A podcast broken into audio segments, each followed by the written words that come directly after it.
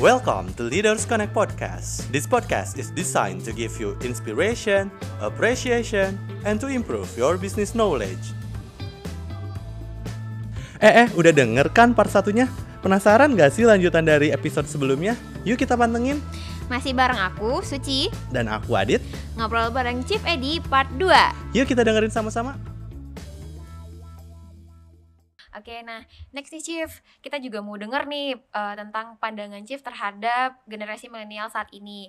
Apa sih yang harus dibangun, apa sih yang harus dimiliki dari setiap generasi milenial itu, apalagi untuk menghadapi tantangan di era digital ya Mas. Ya, apalagi sekarang kayaknya lagi pandemik juga ya. Iya, di era pandemik ini, apalagi ekonomi yang sedang menurun juga nih Mas Adit gitu.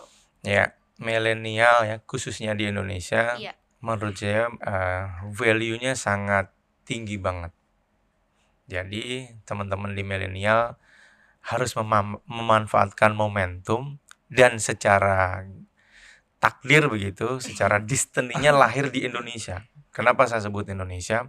Kita cek tuh bagaimana fasilitas yang Tuhan sudah berikan ke negara kita gitu ya, dibandingkan mungkin negara lain yang lebih kurang beruntung dibanding Indonesia. Nah, bagaimana milenial menyikapin? Menurut saya tadi Indonesia ruang belajar yang masih terbuka, ruang berimprovisasi masih sangat terbuka, termasuk melakukan inovasi-inovasi yang tadi, yang harusnya inovasi itu hasilnya dinikmatin oleh masyarakat. Coba lihat teman-teman, tren kenapa sih ada produk sesuatu lah, sebut aja produk yang sekarang booming, internasional atau maupun di domestik itu. Produk itu kriterianya apa? Itu adalah memudahkan penggunanya. Kuncinya hanya itu. Lihat aja yang sekarang tadi disebutkan, bagaimana Gojek, mungkin kalau yang agak internasional nih, TikTok gitu ya, dan seterusnya. Apa sih yang ternyata value-nya yang bisa ini? Dia tuh pengen membantu aktivitas orang, dia pengen memudahkan aktivitas orang, dan seterusnya. Kalau itu dipikir dengan tadi kan jumlah masyarakat Indonesia yang lebih dari 270-an juta itu, kalau kita bisa melihat, kita bisa terus menyiapkan aplikasinya atau apa namanya platformnya atau servicesnya apapun gitu ya, terus itu dinikmatin dan itu dipakai banyak orang, pasti itu akan nunggu sukses. Iya benar. Nah milenial tadi harus membaca celah itu gitu, dengan dunianya dan cara berpikirnya milenial. Saya sebutkan begitu kenapa? Pasti berbeda nih cara waktu generasi saya gitu ya, dengan generasi teman-teman yang sekarang ini melihat sesuatu. Tapi nggak ada salahnya, itu semua pada frame yang atau pada situasi yang memang sangat berbeda. Tapi prinsipnya, hayo terus memberikan kontribusi yang kira-kira nggak hanya sebatas perusahaan saja. Kalau perusahaan kan jelas nih, apa sih ujungnya? Profitabilitas, ya kan? Ujungnya apa? Mendapatkan margin dan seterusnya kan. Nah, tapi kalau kita tadi bisa membuat sesuatu yang masyarakat nyaman pakai, masyarakat butuh make gitu kan, itu pasti malah dicari, itu malah dikejar gitu. Nah itu yang harus dimanfaatin. Sangat berbeda kan saat teman-teman milenial di misalkan di mana, di negara maju atau bahkan di negara yang di Afrika gitu ekstrimnya, mungkin berbeda kan. Nah Indonesia punya tadi varian-varian yang menurut saya untuk berinovasi masih terbuka, dan juga masyarakatnya saya kira teman-teman hafal juga nih tren apa sih yang masyarakat Indonesia suka kan. Nah itu momentum itu harus dimanfaatkan oleh teman-teman milenial nih. Karena tiap negara juga emang beda-beda ya karakteristiknya apa. Chief, jadi emang harus disesuaikan ya. Agak gini ngomongnya masih agak lupa Bapak Chief ya. Iya, suka kayak masih belibet gitu. Makanya kalau di kita yang di kami nih di Direktorat Enterprise, saya sih manggil semua sebenarnya bro sama sis. Lebih memudahkan udah. Zaman sekarang banget ya. Iya, pokok cowok bro mau level apapun panggil aja bro. Cewek semua panggil sis gitu. Enak kan, enggak perlu ngapalin tadi bapak ibu udah. Biar deket juga ya Chief ya. Lebih ikrip ya. Iya, akrab kali. Ikrip. Nah, tadi Chief kan kita udah ngobrolnya kayaknya berat ya Chief. Iya, berat. Agak kayak teknis gitu ya. Nah, kita sekarang agak ringan. Gimana sih Chief nih dari segala pencapaian yang udah Chief Gapai sampai saat ini, gimana sih cara untuk menghadapi stres? Pasti kan stres ya? Pasti stres lah ya, kita aja udah stres, apalagi dengan tanggung jawab yang besar, udah di level direktur. Makanya, gimana nih Chief kira-kira untuk menghadapi si stresnya ini? Kalau kita lihat juga sebenarnya di sosmednya Chief kayaknya media, suka berkebun gitu ya kayaknya. Ya, ada suka juga bela diri, suka olahraga juga. Olahraga juga suka. Boleh di-share nih Chief? Saya kira gini, setiap orang gitu ya pasti punya masa-masa sulit atau menghadapi stres itu saya kira common lah hampir semua orang. Tapi yang bagi saya gitu, hidup ini kan pilihan nih. Nah, mau milih yang seperti apa? Apakah stres terus kita nikmatin stres itu kan enggak kan? Tapi bagaimana nyari way out-nya tadi. Dan saya yakinin setiap orang berbeda-beda cara menghandlenya. Nah, tapi bisa juga belajar kita dari orang yang sedang menghadapi masalah, seakan-akan masalah itu ada di kita. Sehingga nanti saat katakanlah ada tanda-tanda kita menerima masalah itu, kita sudah punya pola gitu. Satu itu. Yang kedua, jangan lupa juga sebenarnya teman-teman gini, bagaimana peran orang tua. Itu juga menurut saya penting. Karena ya kita yakinin lah begitu ya, doa orang tua itu mungkin sangat dahsyat gitu. Nah, kalau bagi saya gitu, saya dulu mengibaratkan tuh begini. Kita gitu ya, kalau dalam satu keluarga nih ya, itu anak itu dan orang tua tuh saya analogikan, kalau di saya nih, saya analogikan itu ibarat kayak kapal yang sedang berlabuh. Dimanapun kapal itu berlabuh, tahu nggak? Pasti ada pangkalannya dong. Nah, harus balik laginya kemana? Ada pelabuhannya ya, dong gitu. Nah, pelabuhannya itu di orang tua. Nah, nanti one day teman-teman ini milenial yang sudah berkeluarga, saya yakin di masa apapun filosofi itu masuk. Dan termasuk saya juga mendidik anak saya juga gitu. Udah nggak usah tadi memanage stres tuh, siapapun pasti ngadepin masalah kok. Dengan perubahan zaman apapun, setiap orang juga ngadepin, tapi nggak usah panik sebagai anak. Kalau masih punya orang tua, dan setiap anak kan pasti ada orang tuanya begitu ya. Apalagi teman-teman yang join di Telkom ini kan pasti sampai tes dan seterusnya kan ada struktur keluarganya yang dicek juga gitu ya. Sehingga kita beruntung nih punya orang tua. Tadi dianalogikan seakan-akan kita masih punya pelabuhan. Once ada sesuatu itu ya tadi, kapal pesiar segede apapun yang sedang ada di lautan sana terombang-ambing ombak misalkan, dia tahu kan, ya udah baliknya kemana? Ke pelabuhan. Benar. Nah, itu yang saya merasa ya kenapa harus stres yang berlebih gitu. Karena toh kita masih punya referensi selain tentunya. Yang ketiga, agama yang kita pegang gitu. Agamanya masing-masing mengajarkan kepada kita semua bahwa itu juga menjadi pegangan hidup kita gitu. Karena ujungnya gini. Kita mau hidup berapa lama sih? Benar. Nah, kita mau hidup pilihan tadi kan mewarnai kehidupan ini seperti apa. Nah, kalau itu bisa menjadi pegangan kita, mudah-mudahan tidak jauh dari rel yang sudah digariskan oleh agama dan ajaran kita gitu. Tuh, jadi berarti dinikmatin aja sih stresnya. Iya, dinikmatin dan dicari jalan keluar. Ingat pelabuhannya di mana, Mas. Kadang-kadang curhat ke orang tua itu bagus loh. Suka ya, Ci ya? Suka, tapi kadang agak malu gimana gitu buat mulai curhat karena kurang gimana ya? Kurang deket juga kali ya. Tapi kalau Chief ya mungkin deket banget sama orang tua ya, Chief ya kelihatannya ya. Enggak, dan gini juga. Bagaimana kita gitu kan ada dua sisi nih, ke arah orang tua dan kita ke anak gitu ya. Kalau saya membiasakan diri saya sebenarnya open mind, termasuk di kantor. Ya, teman-teman bisa cek deh. Saya sih mending dapat kritikan pedas gitu dari teman-teman. Terus itu yang ternyata menjadi cambuk untuk memperbaikin kehidupan kita atau kebiasaan kita gitu. Karena tadi balik lagi lah, nggak ada yang sempurna. Setiap orang punya angle begitu ya, sehingga saya sih merasa dengan open mind juga nggak ada beban gitu. Jadi kalau kita salah juga ngapain sih harus berlarut-larut? Nah, ya udah kita salah, ada yang nggak pas nih, harus dibenahin. Gitu. Apalagi yang tadi di level-level tertentu itu harus melihatnya secara wise, melihatnya secara bijak begitu ya, dan lebih luas lah, nggak bisa juga kaku nih secara teknis saja. Nah, ini harus seperti ini kan, nggak juga. Tapi harus punya pakem, punya rel tadi kalau istilah saya. Relnya apa ya tadi? Agama, orang tua, dan seterusnya gitu. Nah, next nih Chief. kan Chief saat ini menjabat sebagai direktur PT Telkom ya. Tidak hanya direktur PT Telkom tapi juga ada staf kepresidenan, dosen juga di Telkom University. Nah, gimana semakin tinggi karir, semakin berat juga tanggung jawab kita, Chief. Nah, gimana sih Chief untuk menyeimbangkan waktu untuk keluarga dan pekerjaan gitu? Bagi-baginya gimana ya? Kayaknya susah gitu ya. Work life balance lah maksudnya. Iya, work life balance anak zaman sekarang ya. Iya. Teman-teman, gini, ada nggak sih orang gitu ya yang hidupnya lebih dari 24 jam per hari? Kayaknya nggak ada deh. Gak ya ada.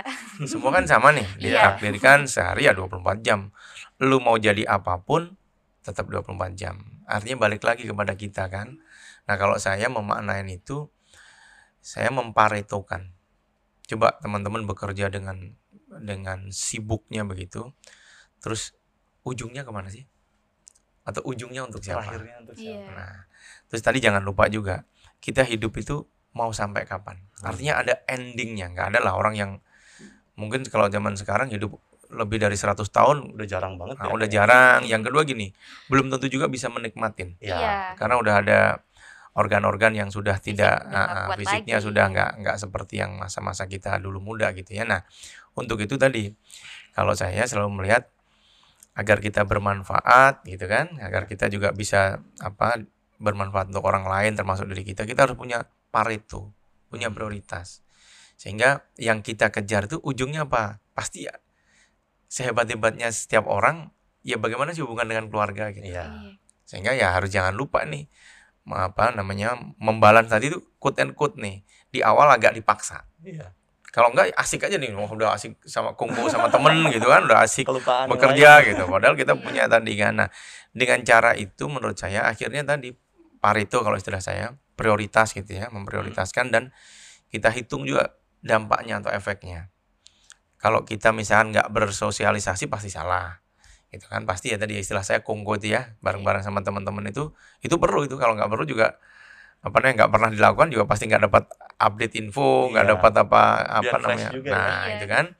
Tapi keluarga juga mandatory karena tadi ujungnya ya yang kita lakukan pasti bagaimana keluarga juga nyaman gitu kan. Jangan sampai sering kan, saya juga kadang dengar juga gitu anak-anak gitu ya yang ngomong, wah waktunya susah banget sih Pak gitu. Dan itu harus kita terima loh. Nah, akhirnya tadi bagaimana waktu yang sama-sama 24 jam tadi harus ada sentuhan ke anak. Kalau misalkan kita nggak bisa ketemu fisik, ya bagaimana caranya sentuhan tadi lah. Saat dia ada waktu jeda, ada dia istirahat atau apa, kita kontak. Atau apalagi sekarang ya video call kan gampang. Udah gampang ya. Gitu. Itu Mas Adit. Sepertinya Chief Ewe nggak hanya diidola di lingkungan kerja, tapi idola di lingkungan keluarga Mas Adit. Nih Chief, berarti boleh di-share ulang nggak sih nilai atau prinsip hidup yang Chief pegang? Kalau tadi kan udah, kayaknya sih kalau saya agama gitu. Boleh digamblangkan lagi nggak Chief? Nggak gini, kalau yang saya pegang selalu gini sih. Satu, jalanin dengan penuh semangat. Sesuatu kehidupan itu apapun, jalanin semangat. Yang kedua, pegang hal-hal yang positif lah gitu. Karena yang positif itu akan memandu kita ketemu hal yang positif juga gitu. Nah, yang ketiga, kebenaran. Nggak mudah gitu, tapi harus bisa. Dan kebenaran itu jangan hanya berbuat baik, berbuat benar saja, tapi harus diperjuangkan juga gitu. Apalagi di level-level tertentu itu, dengan zaman sekarang ya, informasi begitu mudah gitu ya, informasi yang valid dan tidak itu ada sebagian orang anggapnya tipis gitu ya. Nah, yang poin ketiga saya tadi, kebenaran tadi itu harus diperjuangkan tuh di situ. Jangan sampai contoh gini, kita difitnah, kita ada hoak dan seterusnya. Ya tergantung kita. Saya kadang berpikir gini, kalau difitnah orang, suatu saat ada yang menilai kok. Suatu saat ada mendapatkan karma.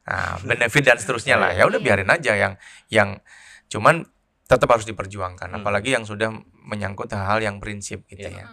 Gitu. Jadi jangan nerima-nerima aja ya, tetap harus ada yang diperjuangkannya juga. Karena kebenaran itu kalau nggak kita perjuangkan, hal benar bisa jadi salah. Bisa jadi geser ya, value-nya ya Chief. Oke, nah Chief, kita juga sempat baca ya, kita juga dengar Chief itu merupakan pencetus dari hashtag nggak nyerah ayo berubah gitu. Nah, kita juga pengen dengar nih filosofi di balik term itu apa gitu. Iya, nah ini menarik nih saat kita bicara tadi balik lagi spirit gitu ya. Jadi saat saya ditugaskan di Direktorat Enterprise nih waktu itu. Yeah. Sebelum memulai hari pertama, jadi hari pertama saya biasanya saya ditugaskan dimanapun, saya harus gini, ngelihat existing condition, terus future-nya mau ngapain. Yeah. Ya, dua hal itu gitu ya. Meskipun kalau ya today itu kan mungkin lebih short gitu ya. Nah, di enterprise itu waktu itu saya lihat banyak hal yang historical itu secara fundamental perlu dibenahin. Saya kira common lah ya, setiap industri, setiap unit bisnis, setiap usaha itu kan ada plus ada kurangnya. Nah, kebetulan challenge-nya di enterprise cukup dalam. Satu. Yang kedua, ada hal-hal yang berulang. Yang kebetulan hal berulang ini perlu diimprove nih, perlu dibenahin dan seterusnya. Terus ke depannya apa? Itu yang saya pikirkan, dua hal tadi yang histori dan ke depan. Akhirnya sebelum hari pertama saya mengawalin bergabung di direktorat yang isinya lebih dari 7.200 orang. Banyak. Membawain lebih dari 30-an subsidiary anak perusahaan. Sekarang ini total kita 38 subsidiary di bawah CFUE atau Customer Facing Unit Enterprise ini. Dengan ada 3 divisi saat itu. Sekarang ada 4 divisi gitu ya. Ada juga SBU, ada di subsidiary itu ada unit bisnisnya juga gitu ya. Nah, dari sana saya tadi harus uniqueness tadi gitu. Sehingga saya pikir, apa sih yang membuat teman-teman ini tetap semangat? Yaitu nggak nyerah dalam kondisi apapun. Apalagi tadi teman-teman singgung, ini lagi pandemik nih sekarang. Yeah. Kalau kita mau santai bisa. Tapi masa kita mau santai? Enggak kan? Ini company ini harus ada ukuran jelas gitu kan. Ada target-target yang terukur dan harus dicapai. Sehingga saya membawa energi positif tadi. Apa itu? Kira-kira yang sederhana. Saya waktu itu mikir, pilihan bahasa Inggris, pilihan bahasa lain gitu kan. Tapi pasukan kita 7.200 orang di enterprise saja. Enterprise ini berhubung dengan yang lain juga. Customer-nya enterprise ini cukup besar. Karena ada 3 segmen. Ada di corporate customer, yang mungkin canggih-canggih gitu ya, di government yang dengan transformasi birokrasi yang begitu ketat sekarang. Ada lagi small medium enterprise, UMKM. Yang di Indonesia UMKM itu teman-teman tahu tuh, jumlahnya 60-an juta juga lebih. Banyak gitu. Dan porsinya enterprise saat saya cek itu masih sekitar 270-an ribu customer di UMKM. Saat ini udah 280-an lebih, 280.000 maksudnya. Nah, dengan jenjang yang begitu berbeda, akhirnya saya bikin jargon yang kira-kira yang mudah dimengerti. Dengan kondisi yang ada dari apa? Ayo, gak nyerah gitu kan. Gak nyerah tadi situasi apapun, maju terus. Semangat gitu kan. Nah, yang kedua tadi, ada hal-hal yang sedang harus diperbaikin. Hal yang tadi rutin, jangan terjadi terus lah. Jangan terjadi sesuatu yang berulang dan itu arahnya ke gak baik. Sehingga saya tambahkan, ayo berubah. Nah, dengan filosofi itu, future-nya apa? Kita ini kan memberikan solusi. Solusi itu yang paling dimengerti orang atau mudah yang dipahami adalah IT, information technology, dan seterusnya. Akhirnya kita bawa, bring IT on. Orang-orang udah, Pak, pakai aja, bring it on. Silahkan aja.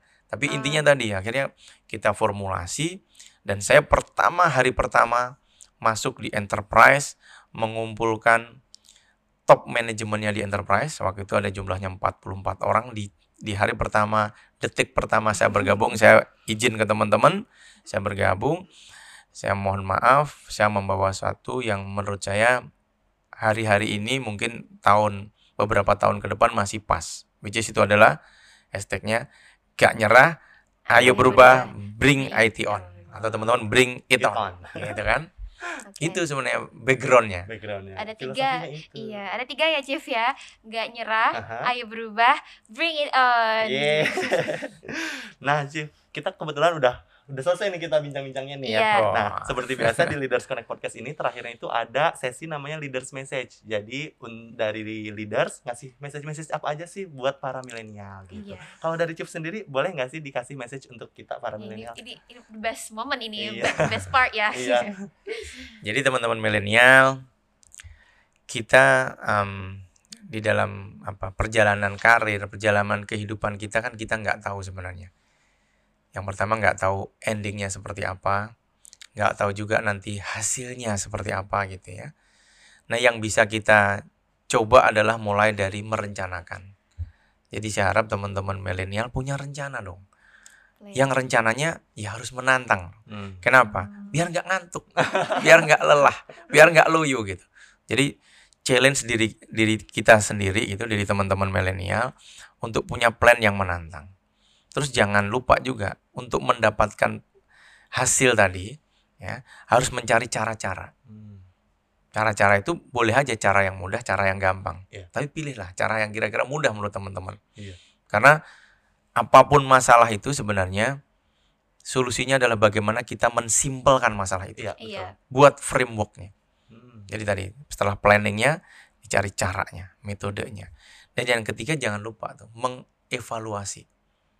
Jadi bikin ukuran-ukuran, dicek sendiri gitu.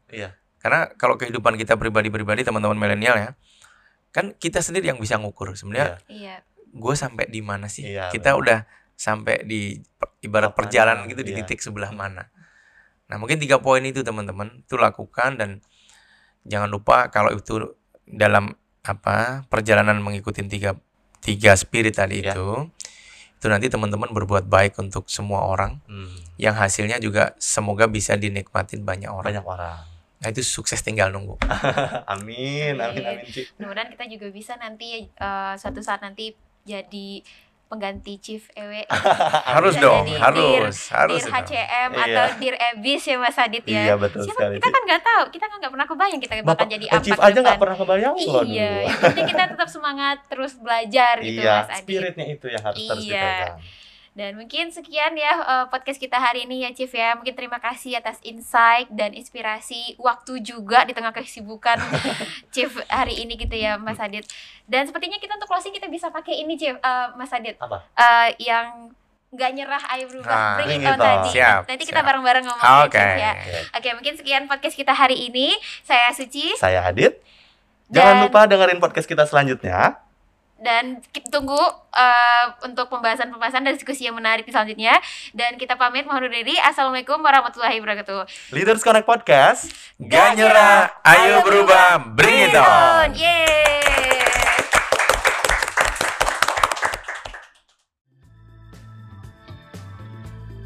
This is Leaders Connect. Growing together.